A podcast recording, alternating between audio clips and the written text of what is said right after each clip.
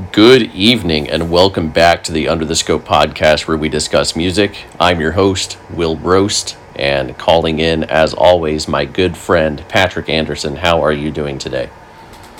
Uh, just another Monday. Oh, Mondays, am I right? Just a case of them, man. The only cure is to do the pod. That's right, absolutely. It's like we're working overtime in a way on a Monday. You know, get off work Yeah. and then uh, we chat for an hour or so about music. Our lives are pretty tough, you know, so. Do you think I could I could actually charge overtime for that? Uh, you know what? Go for it. Let's see what happens. Report back to me on the next episode see how that went yeah um i'm excited for today's episode because uh, this is our quarterly report for quarter two of 2021 and i thought this quarter was stacked i thought this was a great quarter i don't know uh, how you felt Yeah, I, I thought it. I mean, I think the back half of quarter two, especially, hmm has been like crazy. it's um, yeah. Yeah, it's been insane. I actually wrote down, I've never done this, I don't think, but I actually have a list of artists who released albums that I've really enjoyed this quarter that aren't going to be a part of my recommendations this episode. So I, I guess Yeah. it's like an honorable mention. But, um, you know, Godspeed, Dry Cleaning, I thought was great. St. Vincent, who we already talked about. Uh, Makami, who I always love, Black Midi, Japanese Breakfast, Backxwash, Mhm. uh, and um, Tyler the Creator just put an album out, and I won't be spoiling my thoughts on that here because that'll be our next episode, so stay tuned for that. Um, but there was just so many albums I feel like I could have talked about today, and uh, Mhm. ultimately I came up with three, and I feel great about these three. So Yeah, same here. I'm, I'm, yeah, I was, I was surprised by how much quality was actually out there. Like, just kind of, yeah, just kind of just sitting out there this this quarter. Because the first quarter was like pretty good, yeah, um, but it was a little slow. And the beginning of this quarter, honestly, was a little slow too. Like, Mhm. um, and then it started picking up, and I'm like, oh, okay, this is like the sweet spot of the year. And it always seems to happen that way. Like I, I, that's my favorite time whenever it starts picking up, and you're like, okay, now these are some of the distinct albums of this year. Right, exactly. Now I feel pretty confident that. Uh, you know, I'm going to fill out a good top 50 list at the end of the year. You know, I, I don't have Yeah. any concerns about that. Um, whereas quarter one, some great albums, but I felt like it was pretty slim up at the top. So, uh, yeah, Mhm. a lot of depth in this quarter. Um, so, yeah, each of us, uh, if you don't know the format, each of us is going to recommend three albums. Uh, we're going to deep dive into why they were some of our favorite uh, albums of this quarter, the past three months. Mhm. Uh, as I mentioned when I briefly mentioned St. Vincent, uh, we talked about St. Vincent on our last episode, and so I would recommend that album, but that's not what this podcast is for. This is for albums we have not yet talked about, and uh, you and I do not know what each other are picking. We may end up picking the same albums. You know that that's just the risk we like to run on this uh, program. You know, so- Yeah. Although I would be shocked by a couple of these. Yeah, exactly right, right. Yeah, we're normally Although pretty one of good these, about that. one of these, I, I know that I have recommended to you, so Oh. maybe you liked it that much. But W- one of these I know you love, um, but I think uh, yeah, I felt safe recommending it of the two of us. So I don't know. We'll we'll get into it. Um, well, my my strategy, I'll give away my strategy for this oh, okay. was to have a couple of backups just in case you picked one of the ones that I had. Very smart. That way, yeah, that way I could be like, yeah, I loved it too, but I'm going to talk about this one instead. I see. Well, good because I did not do any backups. I literally only have like two, so if we pick all of them, then then we're screwed. So well, it's just a short podcast, is what it is, which is uh, which is fine. yeah, Um, that's not bad. Okay, we usually uh, usually is a strong word. We always alternate on these. Uh, so, Mhm. uh, would you like to start, or would you like me to start? I'll go first. Okay. So, as I alluded to earlier, this one I recommended to uh, to you um, pretty much as soon as I heard it. Um, this one, like, oh yeah, I got to give an award for this one. So this That's one, right. We give awards. Yes. this one is the uh, coming out of the pandemic award. Hmm. That, that's a that's a good one, I guess. This I don't really have one I've written down for this. So I'm just coming up with this on the spot. I love it. Um, Um, but yeah, this is a record from uh, Panopticon, Hmm. one man band out of Kentucky. The album's called Dot Dot Dot and Again Into the Light. Um, pretty cool album title. Well, I, I like the cinematic feel to that.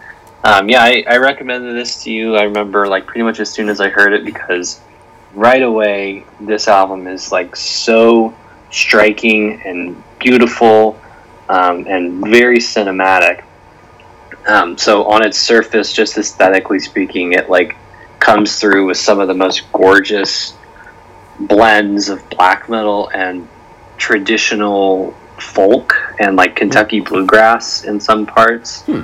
Um, very interesting blend. Panopticon um, is also a, a one man one man band solo act metal group. I guess I, I don't know how else to call it yeah. one dude out of Kentucky, um, and you know he's been doing this for quite a while, and um, has blended this this mix of like Kentucky folk and black metal for a while. So, um, and I've heard a couple of his projects before, and like thought that they were really cool, but this one is just like really made it click for me, and I'm really glad that it did.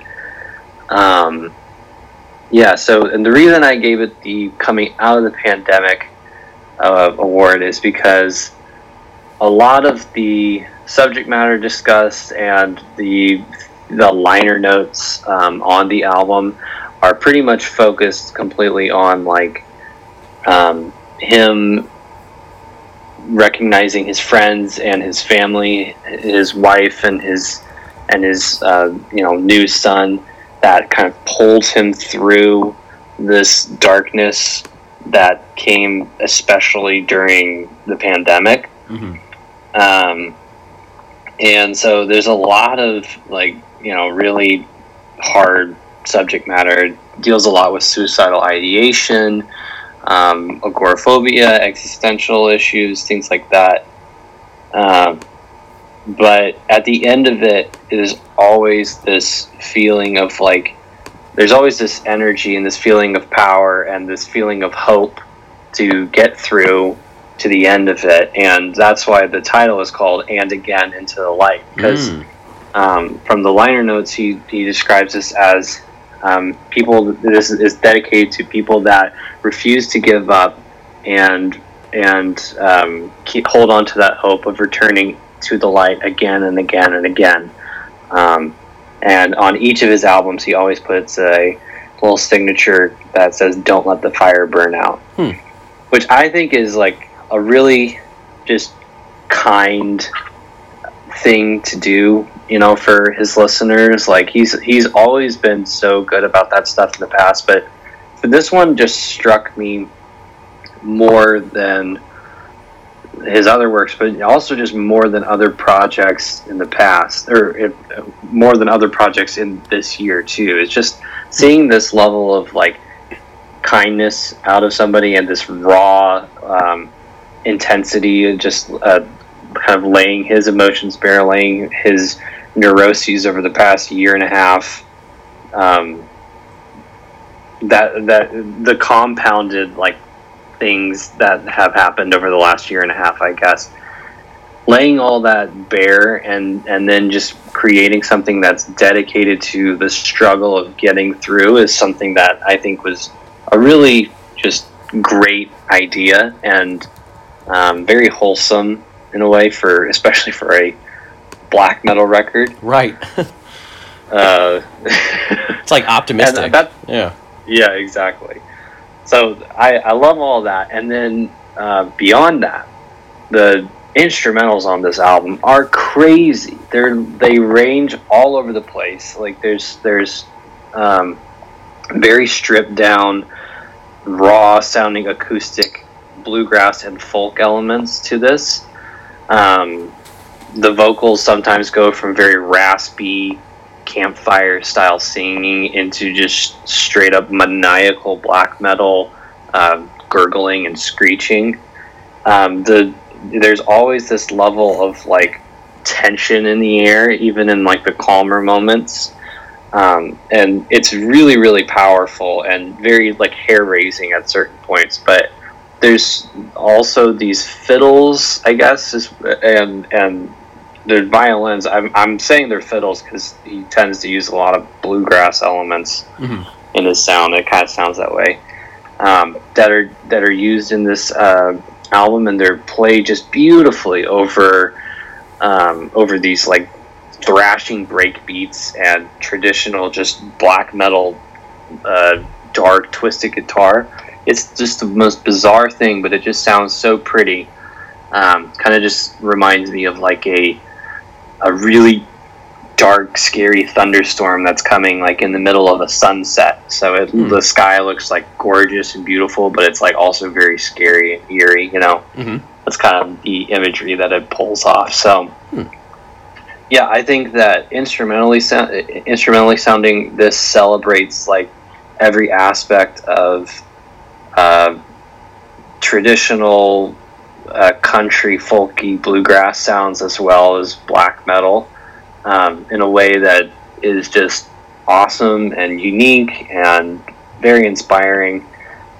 Um, and with the subject matter discussed on this too, and the vocal performances, I have no complaints with, and I'm actually left feeling like really optimistic and energized by this too. It was like hmm. something for me where I'm like, oh my god, this is like kind of the project I've been waiting on.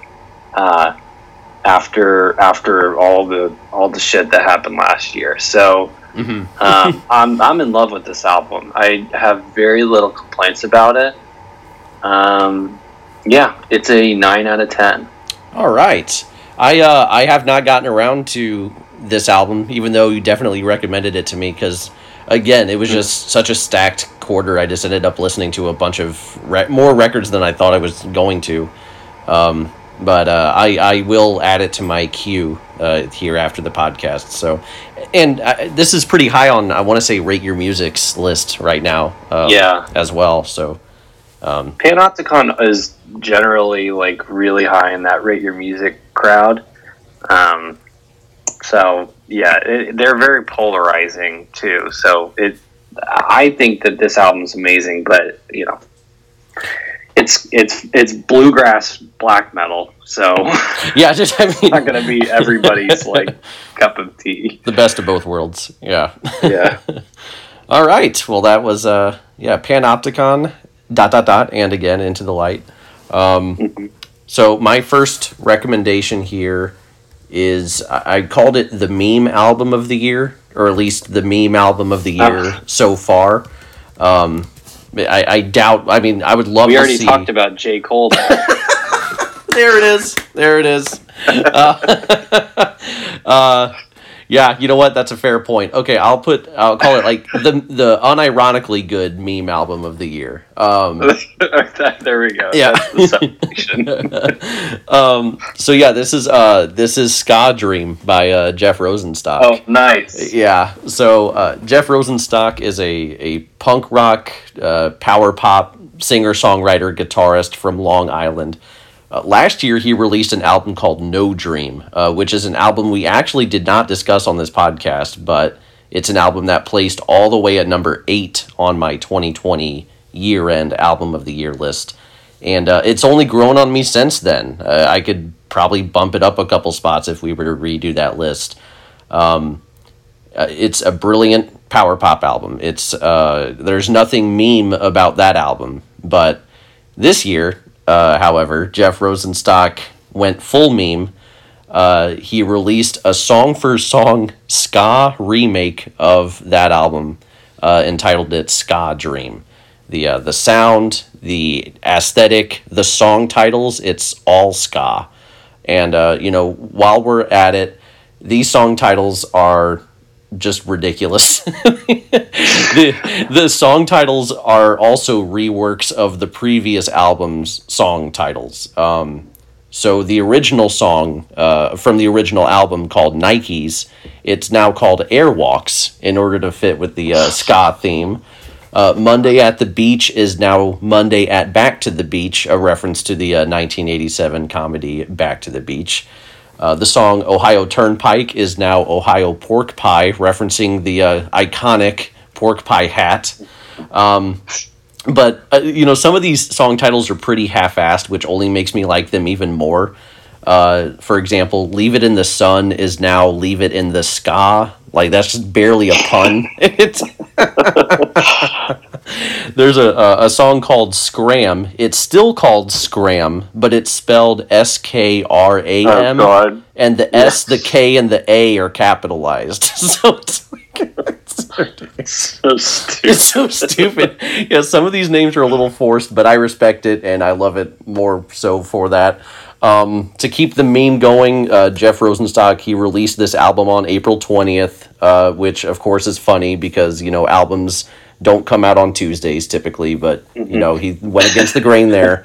Um, so yeah, this album's pretty meme, uh, but it's legitimately, as I said, unironically great as well. I would argue that Ska Dream actually has no business being as good as it actually is. Um, and that's not even ju- like general consensus is this album is actually really good. Uh, in general, I would say these ska renditions are instrumentally fuller and certainly more colorful than their original counterparts. Um, the guitar riffs are usually replaced with horns, which you already know. I'm all about that. Uh, anytime I hear a horn on a record, I'm sold, and that's especially true here.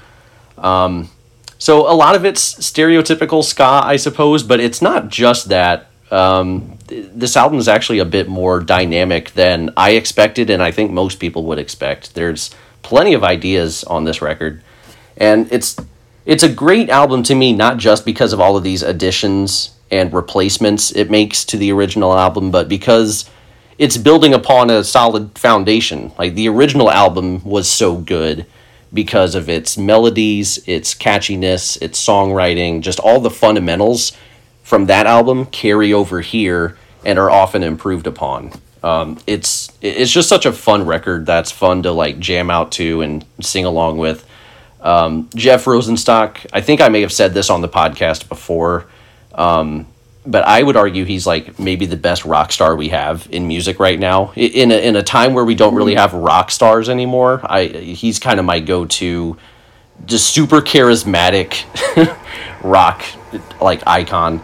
Um, he fits the ska ethos as well, given this record's politics and anti-capitalist lyrics. Um, I wrote some of the lyrics down here. Um, this one kind of stood out to me. I've been told for most of my life, wait until the perfect time by people who have been defined by skipping spots in line. Um, the only end game for capitalism is dystopia. Pretty pretty subtle line there. It's just straight up like a tweet. Like, yeah, that's that's he, it might, he may have tweeted it. Um, yeah. Uh, they were separating families carelessly under the guise of protecting you and me.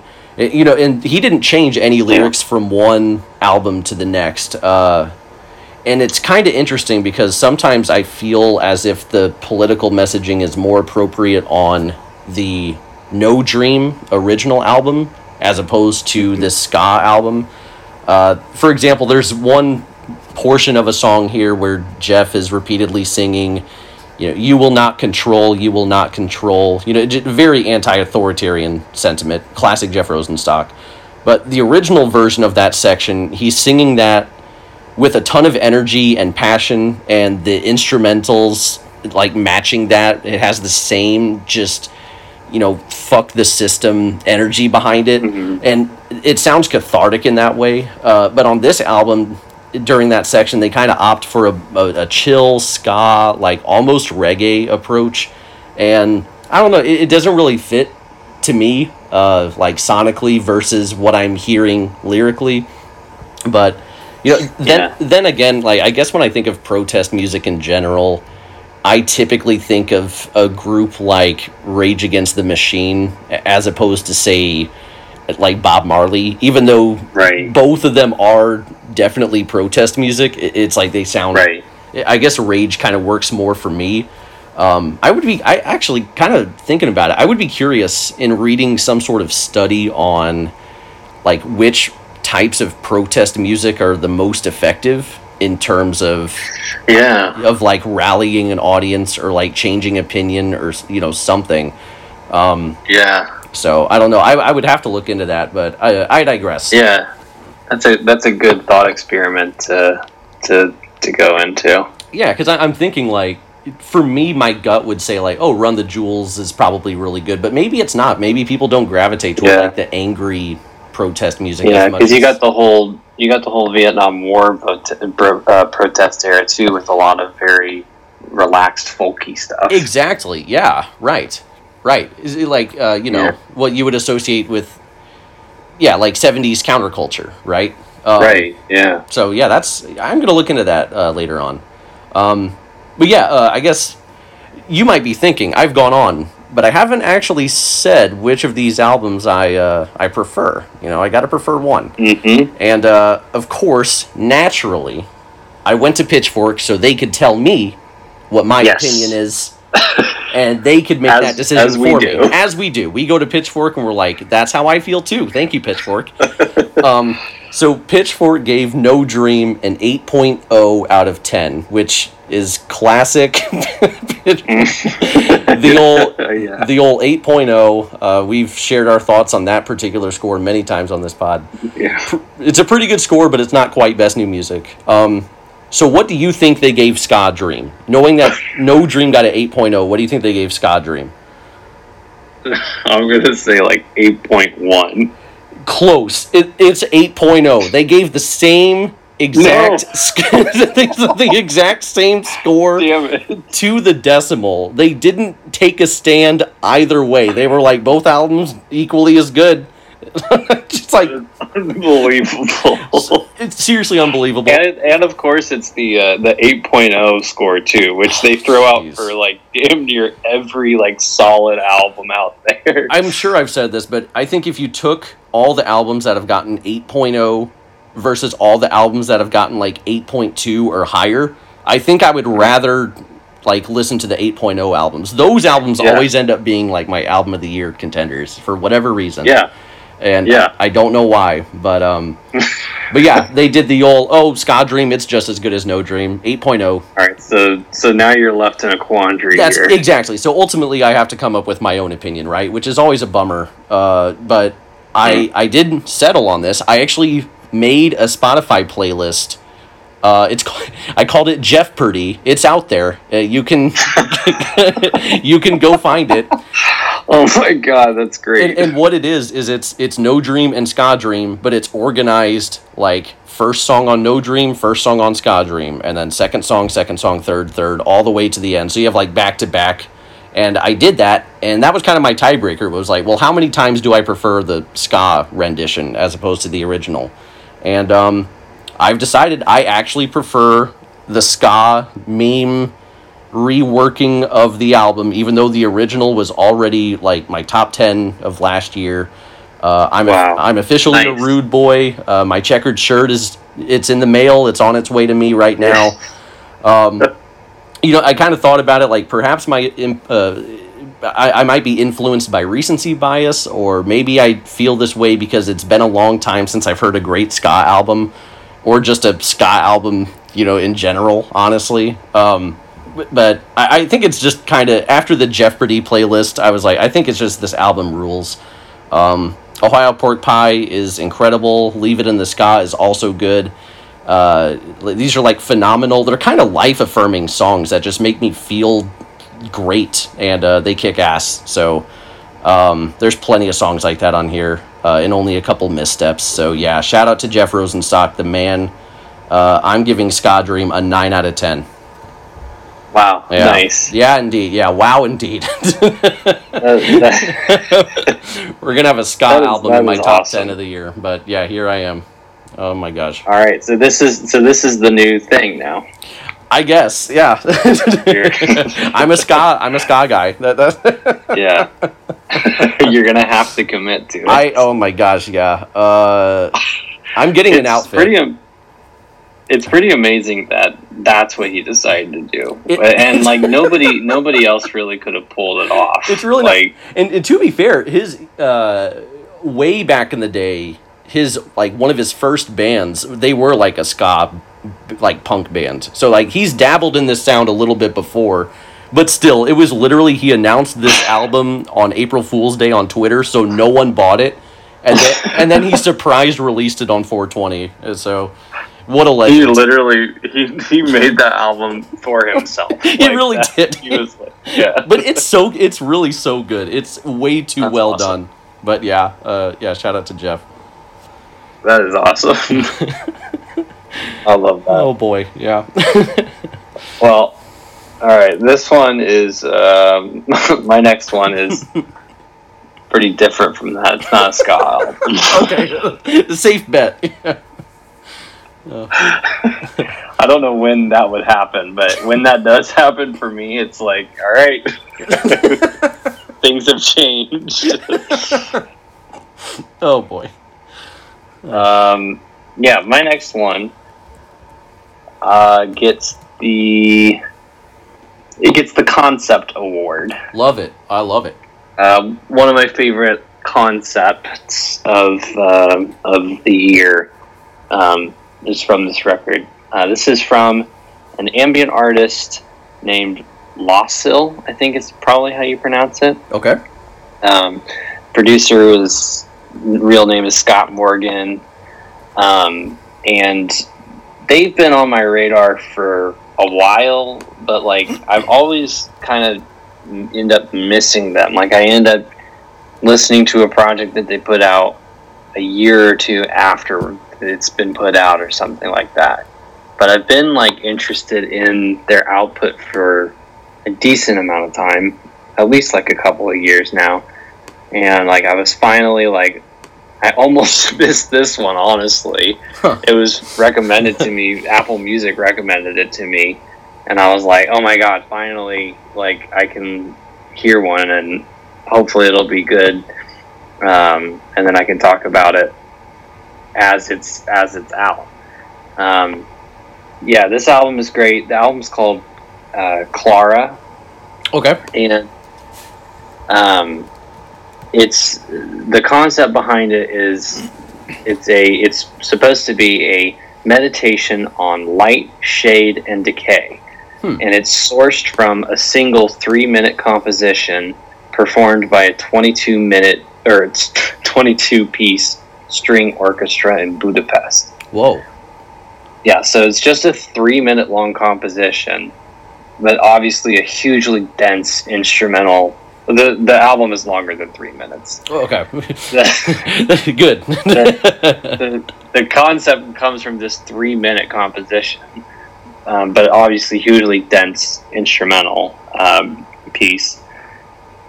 The it- after it was recorded, it was um, it was cut into a seven inch, and then and then Loscil scratched and abused it to add texture and color, um, and used that to sample the entirety of the album. Huh. So it's only a three minute long recording, but it's been manipulated and and warped and scratched and like abused to the point of uh, stretching out every bit of sound out of it that um, that they could. And Yeah, it's looking like 70 minutes. awesome. That's insane. They made like a 70 minute record out of that. That's crazy. Yeah, and the result is like awesome because not only is it shocking um, just to like imagine that they could get that much out of a three minute composition. It's shocking to like hear this and you hear just how dynamic and different a lot of the textures and ideas are on here. Like obviously it all flows into itself really well because it's all pulled from the same core. Um, so that you know that alone gives you like a really solid foundation to build an uh, an album off of because you know everything is going to be somewhat cohesive. Mhm. But uh, like there, there's so much variety on here. There's so many different ideas that are being explored. Sometimes it feels really paranoid and kind of eerie. Um, sometimes it's like just like super heavy and just like weighing you down with a lot of melancholic textures and melodies and stuff. And sometimes it's just straight up gorgeous and very slow moving and makes you feel like you're suspended in space. Um, the way that the instrumentals are stretched out is really fascinating because it it warps like the sounds of the strings to the point where they're almost unrecognizable as strings, but there's still this familiarity to it that's very comforting. Um, yeah, this is one of the most interesting. like listening to this to this album takes a little bit of time and a little bit of energy. I would say, like, um, it, it can be used as like how ambient music, you know, is normally used, which is just as kind of background. Mm-hmm. Um, and you know, in that use, it's really nice too because it's just a, it's really beautiful and pretty melancholy and kind of dreary um, but a, a, really like nice, like thoughtful, pensive record just on the surface. But it when you like dive into it, it really like it really demands um, a lot of like attention to like some of the precise decisions that were made on here and you can just you can pick out so much texture and so much artistry and hmm. all of these all of these just really like strangely like scientific uh, decisions, I guess. It's very experimental, um, but you kind of miss that if you don't like if you're not like actively going, you know, to look for it. Because like when I actually first heard this record, I was like, oh, it's pretty, it's pretty nice, but it wasn't like you know super mind blowing to me. And then I started looking up more about the process, and I was like, I was like, whoa, that's really interesting. And then yeah. you start listening to it with that context in mind, and it's just like, it really is one of the most like fascinating and kind of creatively inspiring projects that I've heard this year. Um, that being said, it's pretty long. Hmm. And uh, out of a three minute co- uh, composition, now it's like, oh, well, it's too long. yeah, you should have shortened it up by a little while, I guess. I'm more of a three minute album guy. Yeah. Yeah. you know, it was like six minutes too long. So. oh. Yeah, that it, it, it does take a while, and hmm. and um, the the novelty is not lost on me by any means. I'm mm-hmm. fascinated by this project, but um, it doesn't have like this same like core element to it, emotionally dense core element to it that uh, would push it over the edge into being like one of my absolute favorites of the year. Mm-hmm. But it's just such an interesting idea, and it's and I've listened to it again and again so many times, and just been fascinated by it. Um, that I, I, had to talk about it. I had to give it a shout out. Um, and uh, yeah, it's a really solid eight out of ten for me. Yeah, I uh, that's great. I, uh, I love these podcasts because um, while the purpose of the podcast is for us to recommend albums to the listener, it usually ends up being Patrick recommends albums to me. And uh, I I don't come through on my end because I'm always rec- like I'm the normie you know, I'm, I'm recommending albums you've already heard. You, you already have thoughts on them, and you're coming out with albums I've never heard of. Uh, well, so uh, the the difference is I end up missing out sometimes on like the the stuff that everybody's actually talking about. Hey, I've been right. trying to be better. I've been trying to be better about that side of things actually, because sometimes I'll just go into ambient and black metal and then be like, oh no, hey, well, hey, cares about this. No, no, I mean it, it works because like uh, this is uh, this album I would not have heard about if it weren't for literally this conversation right now, and and that's the whole point of this. So, uh, yeah, no, so I welcome it. I just it's always funny to be this that is... yeah. I never come through yeah. on, in reverse, you know. Maybe one of these days I'll I'll come out I'll come through with an album that you haven't heard of. Um, but yeah, until then, I- yeah. I'll gladly keep accepting your recommendations. So, yeah. Yeah. All right. Yeah. Yeah. This one's this one's great though. Yeah. yeah, that was uh, Loscil. I, yeah, I suppose. Uh, it with I'll, I'll tell you how to I'll tell you how to spell it after. I, yeah. yeah, I think I found it. It's got like this uh, black and white album cover, Yeah. but with pink border. pink. Yeah. Yeah. So okay, Cool album art too. very cool. Yeah, I, I'm I'm digging it. Um, okay, my next one then is um, what did I call this award? I called it.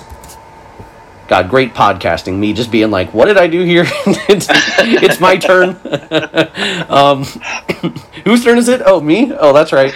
Um, I called I it. thought somebody else was gonna get Oops, my bad. my bad. After you Yeah. talk, then I talk. That's right. I forget. Um, I called this the Hot New Genre Award. Um, Ooh, so we are. you already did ska though. You're good. That's right. You ever heard of ska? Some Gen Xers like you ever heard of ska? Um, Yeah. It's the hot new genre. Um, God, God, that that got me. That was hilarious. Um, we're currently in the beginning, or near beginning, of an exciting musical movement that doesn't really have an official name yet. I've heard it called the post-Brexit New Wave, uh, at least according to an NPR article. Excuse me um, post Brexit new wave is like a loose, subjective term that isn't a fixed genre, but you may already know kind of which bands and albums I'm Yeah. referring to. Um, that NPR article described post Brexit new wave as, quote, and this is very scientific, quote, uh, these UK bands that kind of talk sing over post punk music, and sometimes it's more like post rock, unquote. Um, to be fair, I'm cherry picking. They they do go into it, but that quote kind of stood out to me as like, yeah, I mean, it's a loose description, but I still know what they're Yeah. referring to. Like, it's still niche Yeah. enough for me to understand what artist that term applies to, and it's I how these these subgenres are made, like because it's so arbitrary, It's and so- that just shows just how. Oh yeah, It- I've heard of bands that are included in this that like some people don't include them. So, um, but it's not even the only term I've heard used for this movement. I like the term uh, windmill core or the windmill scene. Uh, Oh, wow. wh- which is named after a bar, the Windmill, where many of these bands have played. It's like a CBGB's type, but in uh, in Britain. So that that's kind of cool. Um, and so far this year, we've received plenty of notable albums from this scene. Uh, you know, I was a bit lukewarm on the Shame record that dropped back in January, but plenty of people seem to love that. Um, I myself, I really enjoy the dry cleaning record uh, that I mentioned up at the top of the podcast uh, from this quarter. but three records have stood above the rest, in my opinion, uh, in terms of artistic quality, uh, experimentation, and just general acclaim from fans and critics. Um, I made a meme about these three records recently, a meme in which I compared the Miami Heat Big Three of LeBron James, Dwyane Wade, and Chris Bosh to what is, in my opinion, the uh, post Brexit New Wave Big Three or the Windmill Core Big Three by overlaying album covers on top of the faces of those NBA players. Uh, you can find that dumb meme and many other tweets that aren't worth your time at, at Will Brost on Twitter. Um, those three albums, all of which I love to varying degrees, are uh, Cavalcade by Black Midi, um, For the First Time by Black Country New Road, which we've already discussed on this podcast. And finally, a few minutes into this rant, the album I actually want to spend time recommending, Bright Green Field by Squid. Um, yeah, I I love this album. Uh, Bright Green Field is Squid's debut album. Uh, currently has a Metacritic rating of 89 out of 100, uh, which is higher than I expected. Um, it got the Pitchfork 8.0, so there you have it. And um, fans are loving it as well. Um, I guess first and foremost, I just love how wild and exciting and eclectic this album is. Uh, in general, sonically, I'd say Squid is like a mix of Talking Heads, uh, krautrock, so like Can, and uh, post punk. But you know that's kind of a, a confined definition, and that doesn't really sell how all over the place this record can sound. It's one of the most dynamic albums I've heard all year. Um, it constantly switches up uh, in terms of intensity, energy, style, sound, uh, even within like a single song. You know, don't expect one song to sound the same from beginning to the end. Uh, in fact, they change up drastically, so don't get comfortable at all with any particular direction. Um, they just they bounce from one idea to the next and like never revisit it, and that's something I loved about the Black Country New Road debut uh, from earlier this year as well. So while Bright Green Field is uh, it's definitely experimental, but I wouldn't say it's heady. Uh, I think it's actually kind of fun in its own weird, twisted way. And I say that mostly because the energy is just top notch uh, all across the album. Uh, from the vocals, which are batshit insane at times, uh, to to the instrumentation, which is it, it always like packs a punch, um, but it does switch up. So you know you kind of have to be on alert. Um, but uh, yeah, this album's crazy. It can sound relaxing and smooth and like even ambient. Uh, there's one section that reminds me of like the song Kid A uh, by Radiohead. Um, hmm it, would you say that this album is Squid's Kid A, by the way? it might as well be. it's, it's just their debut, but yeah. Um, so it, yeah, it can it can sound kind Post Kid A, Post Kid A core. post Kid A core. oh God, yes. Put that in an NPR article. Um, yeah, so it, it can sound like that. It can sound peaceful like that, but it can also sound harsh and off kilter and abrasive. Uh, It can be a little unsettling, honestly. And though it wasn't for me, I could honestly see this record being anxiety inducing for some, both because of the sounds themselves, but also because you never know what to expect. Like, uh, I don't want to call them like jump scares, but you know, it it turns on a dime uh, the the sound sometimes, which for me is exciting, uh, but for others maybe not so. Um, the lyrics are pretty bonkers as well, and sometimes they're puzzling. Uh, see, the eggs are always cheaper the day after Easter. I, I'm still not quite sure if there's like a deeper meaning to that one, or if it's just uh, some sound advice. But- yeah, just a throwaway advice on buying groceries. yeah, just, I was like, okay, and he like that's like a repeated lyric, so it must be somewhat important. Um, generally, though, the lyrics are more serious. This isn't like a heavily lyrical album, but the content and subject matter we do get are uh, typically socio-political. Um, GSK uh, is a demanding banger, I guess. Uh, you know, kind of a weird banger, but it it, it slaps. Uh, it kicks off the album, and it's a song about a dystopia ruled by opioids and you know rich businessmen. Um, Paddling, which is maybe my favorite song here, it kind of bounces back and forth between two different evolving directions. It's really neatly structured. Um, and that's a song about, you know, just kind of doing what you're told, man. You know, just got to conform. Uh, there's other songs about propaganda and, you know, television media and reality versus perception. You know, you get some pretty classic uh, song topics here. Um, but I, I think they're pretty great. Um, overall, I'm loving this album and still playing it heavily, even though it's been out for a couple of months now. As far as this quarter goes, it's an older record. Um, I would love to catch a Squid performance uh, because I, I want this energy in person. And to just kind of wrap up by briefly returning to this windmill core, post Brexit new wave, post Kid A core, whatever you want to call it.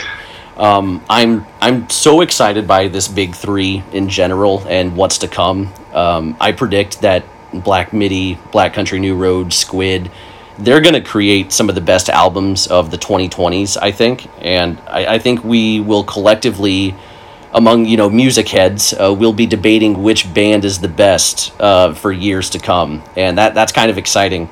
Uh, because I feel like we don't get those conversations anymore usually, and uh, and while Squid will likely be associated with these other bands and with this scene for you know a while, I think each of these bands sounds unique and they distinguish themselves well. Um, so yeah, sh- shout out to Squid. I'm giving Bright Green Field uh, uh, another nine out of ten. Uh, yeah, I love it. nice. Yeah, it's good good stuff.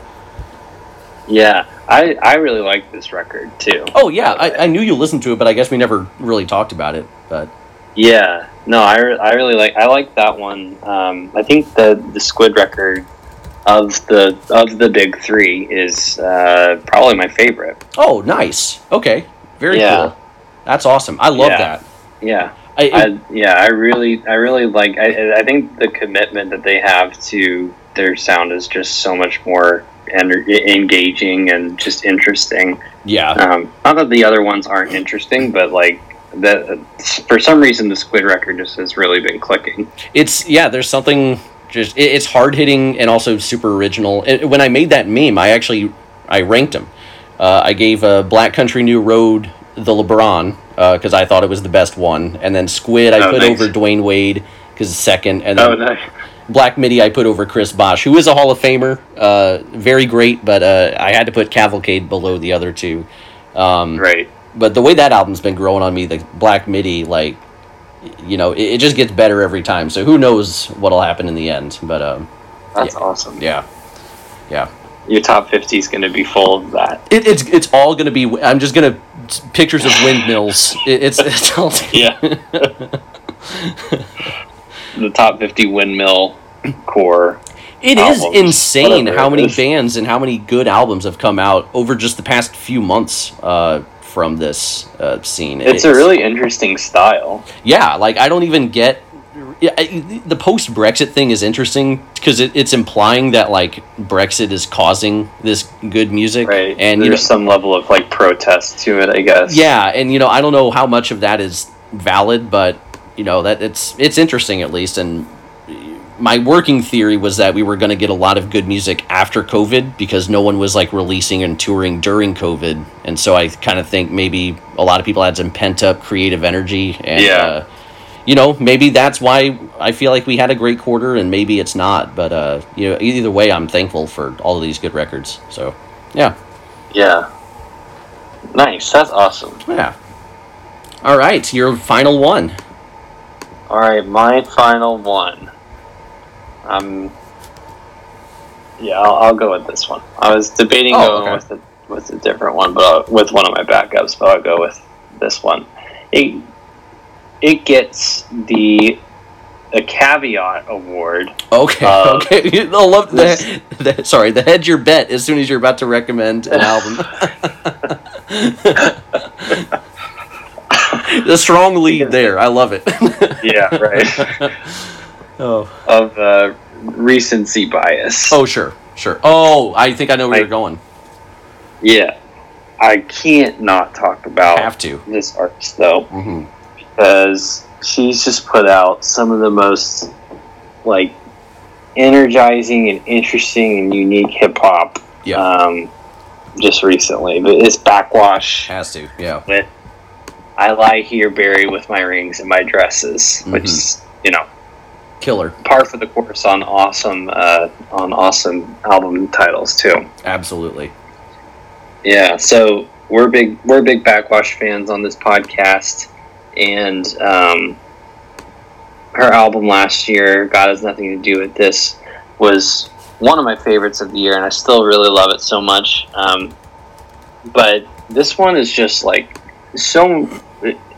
In some ways, it's even more interesting and more hmm um, terrifying and more um, engaging and more beautiful in some ways too.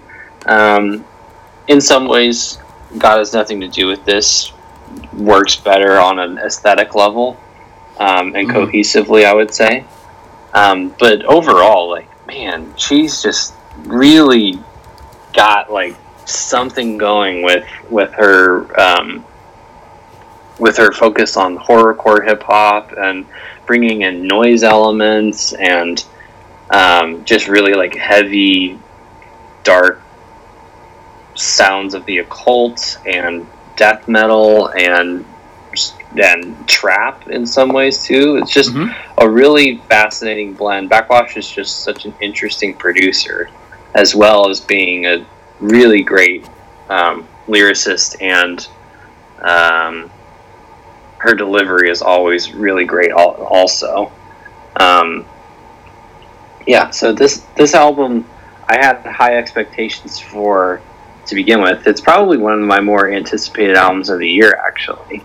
Sure. Because um, I was I was I was so excited over last year's um, last year's record, um, and I was honestly like trying to be like, okay, you know, it hasn't been that long since God has nothing to do with this has come out. It might not be as high of quality. Um, I was just kind of working off of that like level of like trying to tamper my expectations, but she still managed to kind of like knock it out of the park. Yeah. Even even with only like I guess a year in between of, of release dates. So um, I think that's a testament to and you know she's the primary producer and lyricist on this album. So it's not like you know it's not like she had any shortage of work to to do either to make this thing. So uh, that it just makes it so impressive seeing the amount of of work and effort and energy and care that was put into this and it still comes out to be a really interesting and dynamic project full of a lot of very heavy subject matter that's explored really well. I'm, I'm so impressed with her. I'm, I'm really excited to see where uh, this album takes her because the because God has nothing to do with it. Um, really kind of got some critical legitimacy, I think, under her belt. Mm-hmm. Uh, and I think this one is doing really well too. It sounds like, and um, I and I think that she definitely deserves all the praise that that she gets. So, um, yeah, the Seeking with the album though. Some of my favorite elements about this though are the way that Backxwash leans even further into the horror of yeah. horror horror. Um, God has nothing to do with this was um, that was my introduction to her. Um, and it has a lot of those elements to it, but this one leans in with even more ferocity and with even bleaker um, lyrics guiding it through, and with even more intensity uh, from Backxwash's vocals. Um, the title track is it's insane. One of the it's so good. It's It's, so one good. of the it's one of the best examples of this too on on the album and uh, is potentially a contender for one of the best songs of the year too. Mm, mhm. Um, Ada Rook is, uh, sings the chorus on this and just like absolutely demolishes it with these just harsh, harsh uh, screams that like are just mind bending. Yeah. um, the lyrics on on on the chorus are very upsetting and and very bleak and very dark.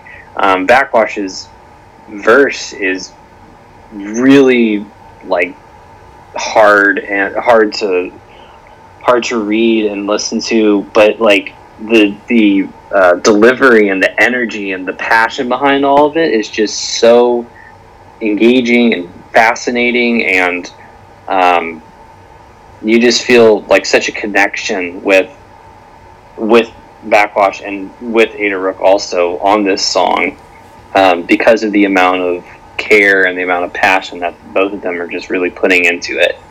Um, yeah, I love the subject matter that's being discussed on here. I, I, I love how honest and uh, bleak it can be at times. Um, another song that I thought was amazing was Blood in the Water, Mm. which had a, a super exciting collab with Clipping.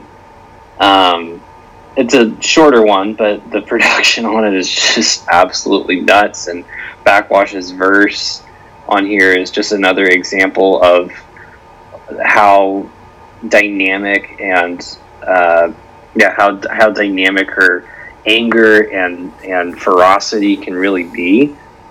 Um, yeah, Nine Hells is another example of a song that's just like, you know, I, I'm pretty much all these songs on here are are examples Yeah. of songs that are just like crushing in some ways, but like energizing and like really really rope you into an experience and a shared experience and um, and one that's like that has clearly had a lot of thought and effort put into it and um, I, I'm, I'm, I'm just such a fan of Backxwash. I think that she's such a talent. I think that it's so refreshing to hear the sound that she's bringing.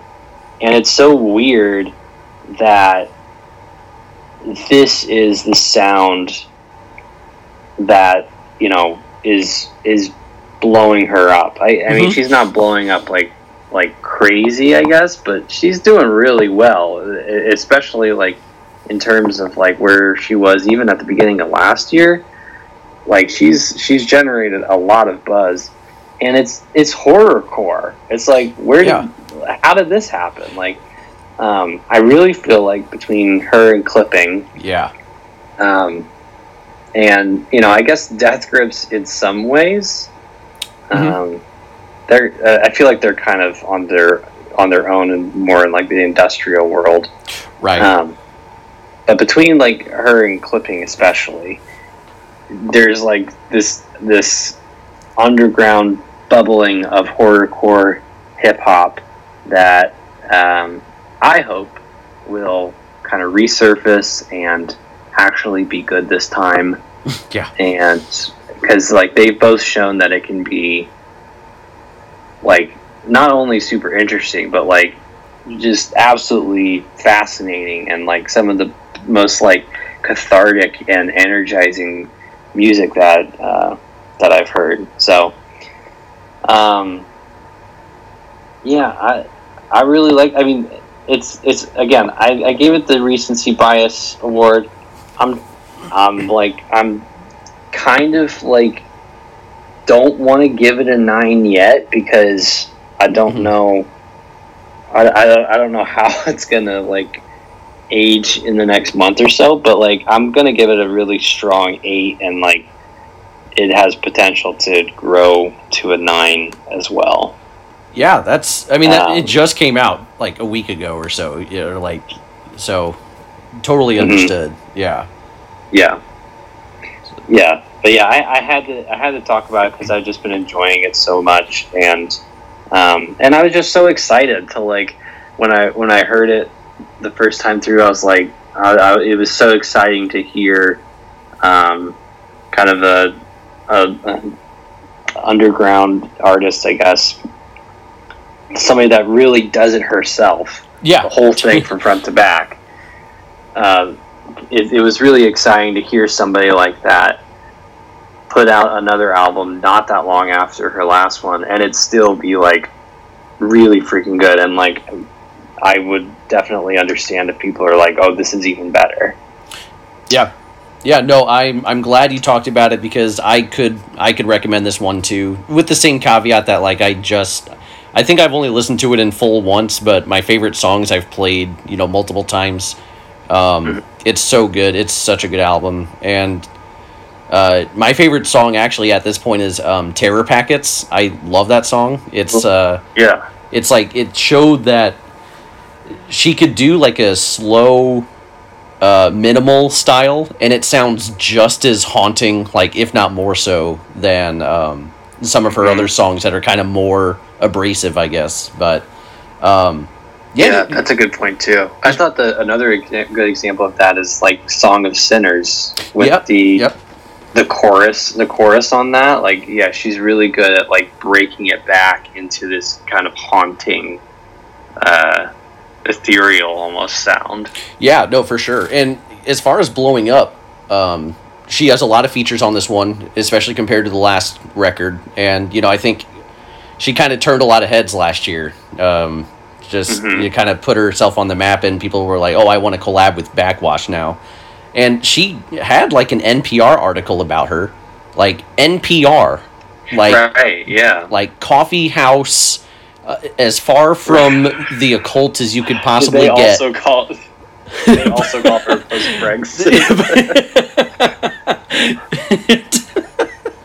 I mean, timeline speaking, that that's true. This is a post Brexit album. This is true. It is a new wave of sorts. Uh, so yeah, Yeah. no, um, yeah. I, I wanted I also kind of wanted to talk about this one, but actually, in the long history of us doing these quarterly reports, there has been only one instance in which we both came in with the same recommendation, and it was the last Backxwash album last year. Um, so yeah, that's right. yeah, so I was like, we can't do it again. So I'm like, I'm not going to talk about Backxwash, and I banked on you doing it, and sure enough, here we are. Yeah. Well, this one was one that I had a uh, this I had on backup, but the other album that I was gonna talk about, which you might be talking about this next one. I know you that- love that- it. That's Yeah. yeah. So that I. I'll, I'll, I'll see if you're going to talk about it though. Yeah, this this actually works out because I think I knew you weren't going to come in with the Jeff Rosenstock. I kind of thought maybe you liked the Squid, but I assumed you would give that to me. Um, Yeah. But then this last one, I know you like. Um, I think because oh, I assume so because I believe you've already bought a ticket to see them perform. Yeah. So okay, I, yeah. I'm hoping that I'm right here. I'll just go ahead and get into it. I, I gave this the Colin Award. Um, oh, nice. Yeah. it goes to uh, Wolf Alice for yeah for Blue Weekend. yep. Um, so Wolf Alice is a British indie rock, indie pop band. Uh, Blue Weekend is their third studio album. This wins the Colin Award because Colin, friend of the podcast, recommended this album to me. Um, and I'm glad he did because I likely would not have listened to it otherwise. Uh, Pitchfork gave Yeah, it a same here. Yeah, like uh, Pitchfork gave it a seven point two, I think, out of ten. Which, like, you know, I just kind of scrolled past that. Um, Fantano gave it a four out of ten, and uh, it's not high on like Rate Your Music's Best of Twenty Twenty One list. And those are the three main places I typically check when I'm looking for new music. You know, like like Pitchfork, I look. They tell me my opinion, and Right. so right. um, you know, it's so I was like, I'm not going to listen to this. Um, but a- after digging a little further, it currently has a Metacritic of 91 out of 100. So like the majority of critics and fans are like absolutely loving this record, as am I. Uh, but the critics I typically check just they just just so happen not to care for this one as much, uh, which is fine. Um, and I love this album. I already bought the vinyl record. Um, I was I right in that you have tickets to see them at some point this year? yeah. Yeah. I got tickets for their show. Um, I think it's in October. Yeah. Okay. Well, Yeah. There you go. Uh, and it's not because we've been big like Wolf Alice fans in the past. This is my introduction to them. Um, so, yeah. Same here. Yeah. So yeah, shout out to uh, shout out to Colin for the uh, recommendation. Uh, this album's great. Um, I think first and foremost, my takeaway here is that they execute a variety of styles super well.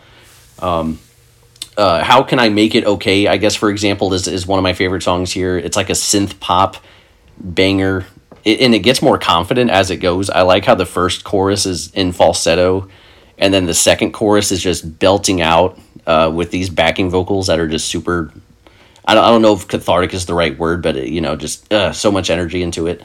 Uh, Smile is more of like a throwback '90s alternative rock sound, like maybe like a little Alanis Morissette or something in it. Um, Play the Greatest Hits is pure punk energy. There's folkier moments on this album. There's a hint of shoegaze here and there, which is pretty great. Uh, but I think Wolf Alice are at their best, at least on this album, when they are at their most ethereal. Um, I mean, there are some. There's a sending meme uh, on a few songs here. Yeah, there's three. Actually, probably my three favorite songs, honestly, kind of stick out in that regard. Uh, the Beach, uh, which is the intro track, is pretty epic for a song that lasts less than three minutes. Um, but it kind of it's super grand, and I get chills by the end. Um, and the first half of it, it's kind of quiet, and you kind of can't even make it out. It- but it ends up being super impactful. Uh, the track that immediately follows that is called "Delicious Things," and that's uh, that. Yes. I love that song. It's it's Lana Del Rey at her best. You know, it's a it's a lovely just slow tempo dramatic song about how tempting the LA lifestyle is and I'm like, you know what? If this were on I could see this being on like Norman fucking Rockwell or whatever. Um but the, the the ultimate song, the song of the year candidate on here is uh, "The Last Man on Earth," um, which is Yeah. the climax of the record, and it's it's a piano ballad. Um, again, with the variety, it sounds nothing like "Play the Greatest Hits," which I think comes right before it, uh, even though it's like a punk banger.